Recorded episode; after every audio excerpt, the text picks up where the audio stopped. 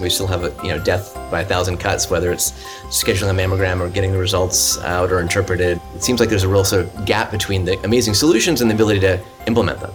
You're, if you have a family member who gets diagnosed with cancer, they're going to need to have care through our existing brick and mortar infrastructure, at least for now. Those institutions, I think, have been left behind a little bit in the digital health flurry.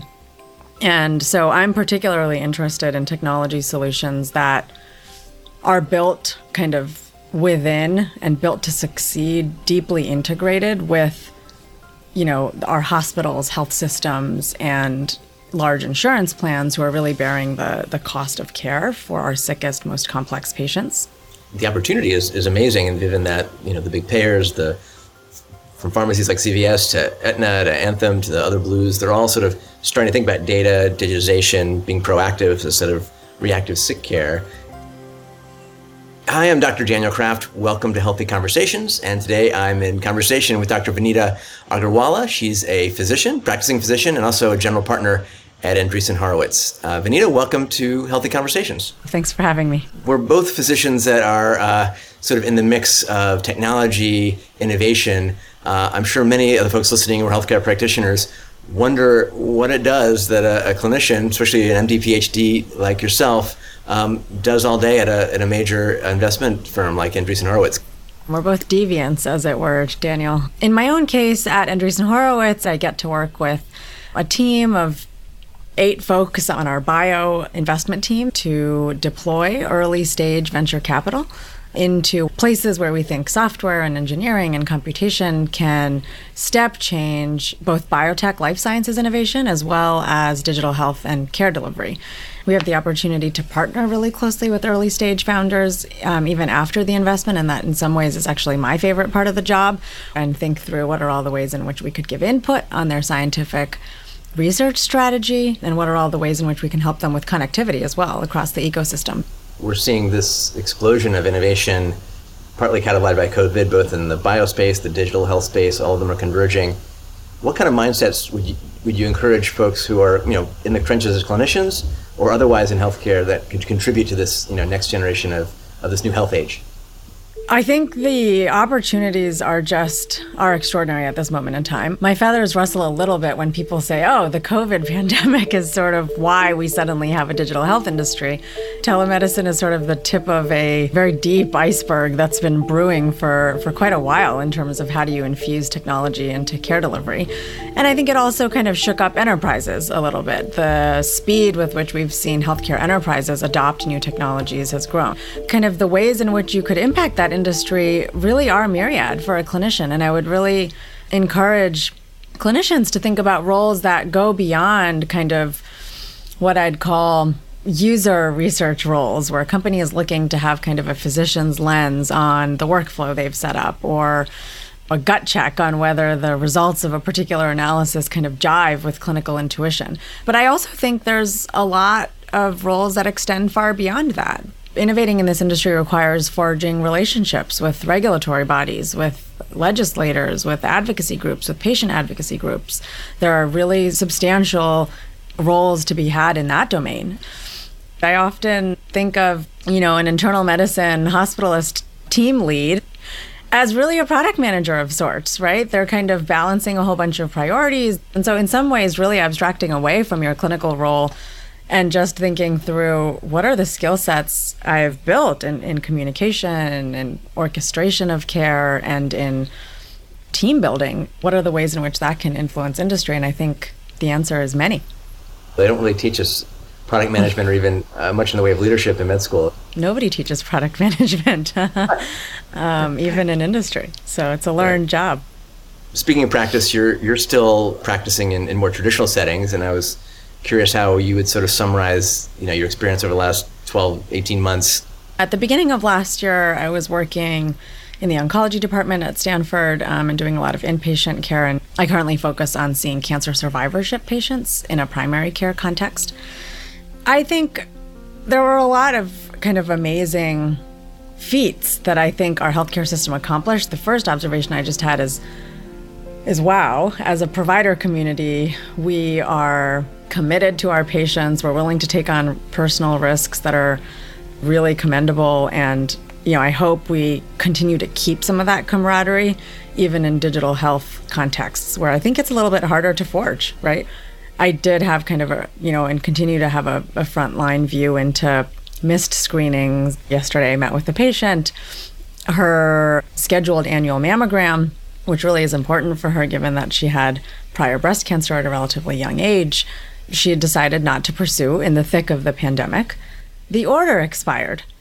Nobody was aware of like when her mammogram was supposed to be rescheduled. It kind of took like a weird episodic visit with me with a provider to re enter the order and get her screening back on track. It's crazy to me that despite all the technology we've built around care delivery, we don't have basic notifications set up for that kind of thing. I'm kind of very curious to see this next wave of companies create provider workflow tools that are more oriented around population health, around proactive value based care nudges that just totally don't exist. And moving to telemedicine isn't going to solve it.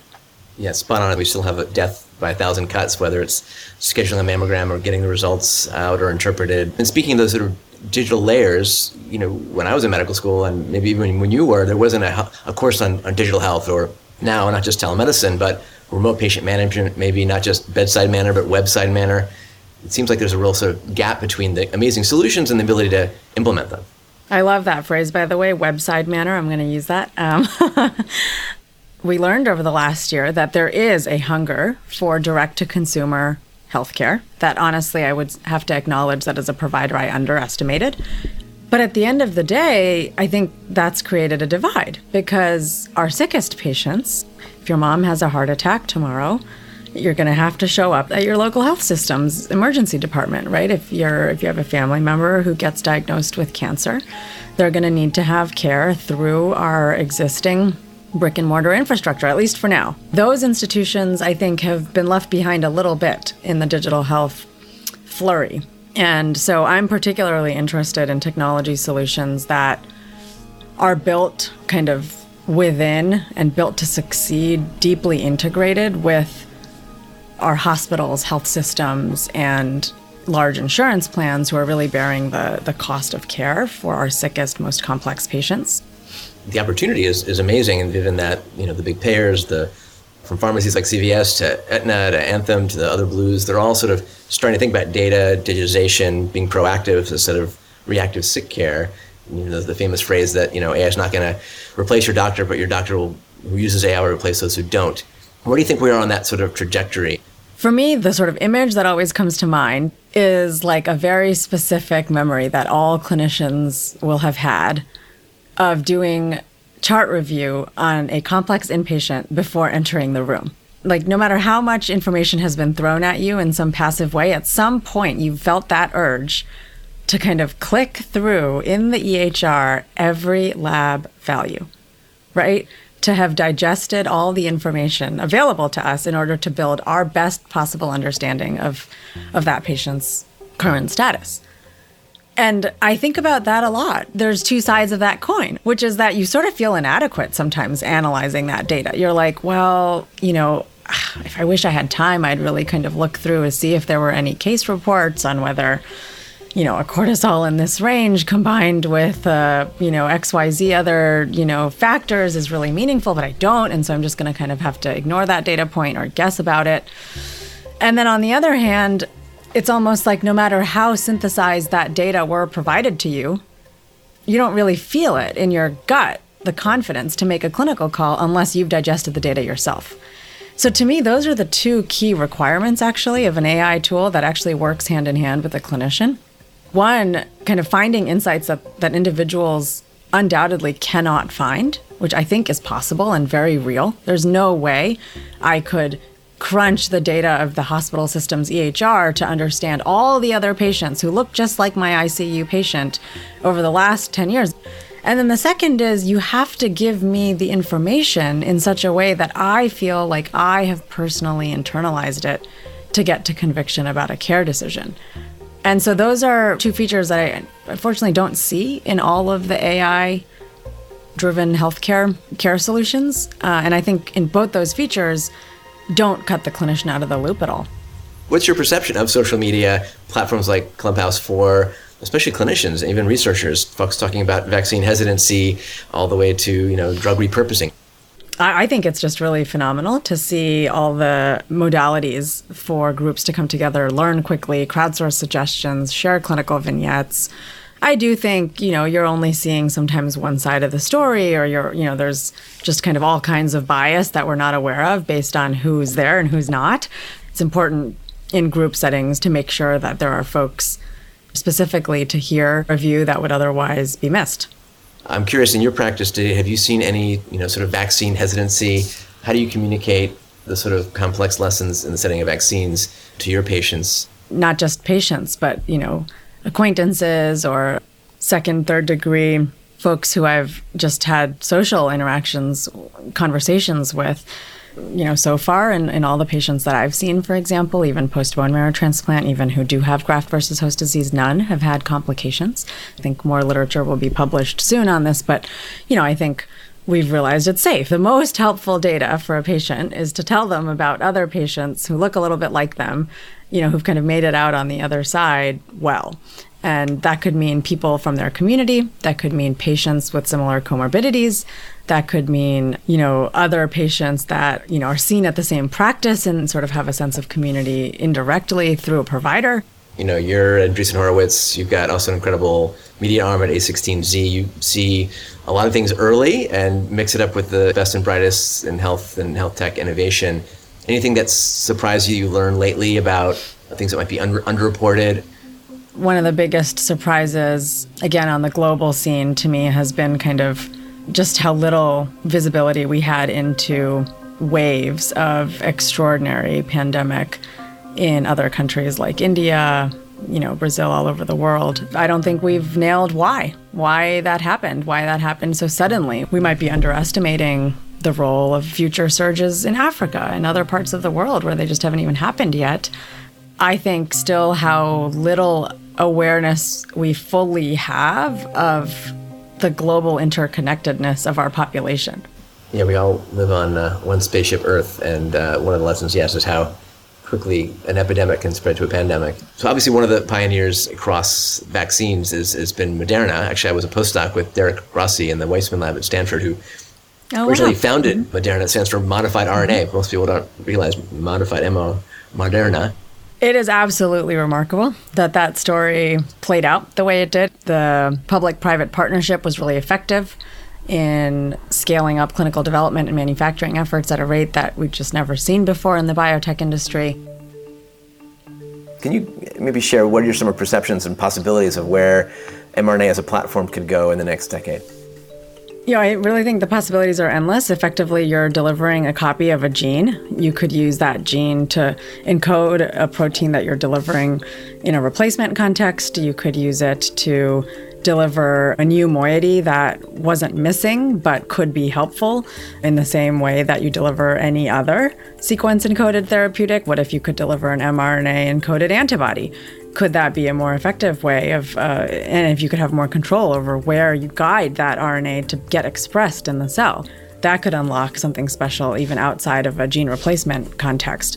Could you deliver something that modulates the immune system in some way in a very specific targeted site of disease? In the oncology context, people have been thinking about you know the concept of cancer vaccines for some time. Could you prime the immune system to generate recognition of certain cancer antigens. The short summary there is that yes, it seems like you can, but it's not quite as easy as we thought either. Yeah, I, I think we're going to see that play out over the next several years in terms of what those applications are for RNA. Let's zoom back again. Maybe help folks understand your sort of personal journey. What, how did you end up where you are?